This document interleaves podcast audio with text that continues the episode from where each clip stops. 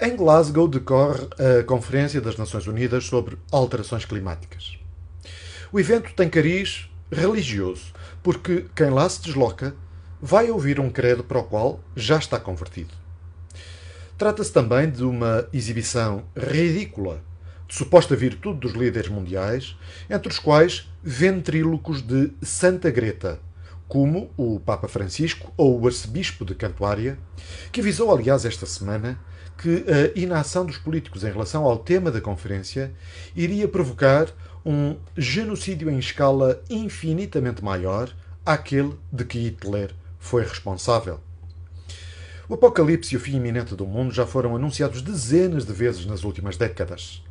Mas continuando a sujeitar a opinião pública a esta narrativa de medo, sustentada em mirabolantes produções académicas e modelos matemáticos criativos, a oligarquia lá se juntou de novo, tendo viajado para a Escócia em mais de 400 voos privados.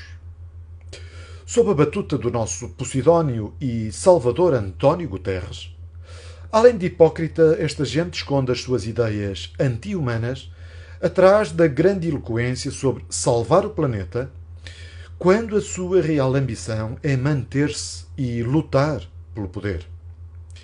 Mas com isto, sofremos um ataque impiedoso aos nossos padrões de vida e liberdades.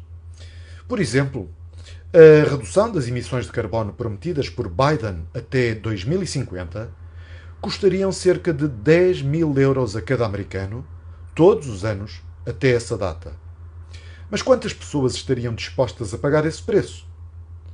E será que os europeus têm consciência de que por cada euro gasto na redução de carbono, apenas se evitou um custo de 3 cêntimos atribuíveis às alterações climáticas?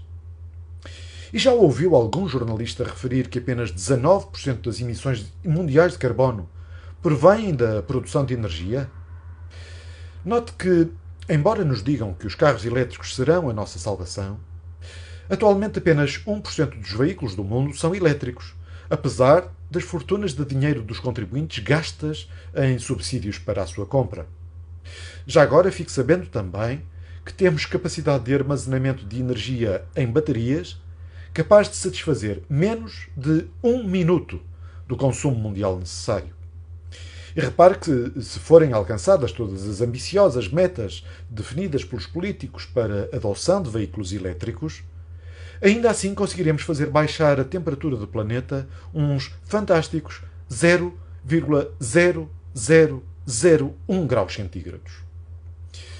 Mas uma narrativa de medo, ao despertar sentimentos de pânico nas populações, confere aos autoproclamados especialistas poder de influenciar uma alteração radical da nossa vida em sociedade. Contudo, existem problemas ambientais muito mais importantes e locais do que as mudanças climáticas globais devastadoras que os ativistas e radicais lunáticos nos querem impingir.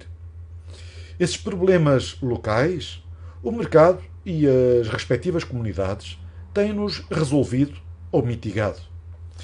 Por isso, as centenas de milhares de milhões de euros que a oligarquia quer gastar para inglês ver seria muitíssimo melhor emprego se não fosse retirado às pessoas através de impostos e fosse antes deixada à iniciativa privada e ao engenho humano o desenvolvimento e investigação de novas tecnologias que desde o início dos tempos, sempre nos ajudou a uma mais harmoniosa e equilibrada relação do homem com a natureza.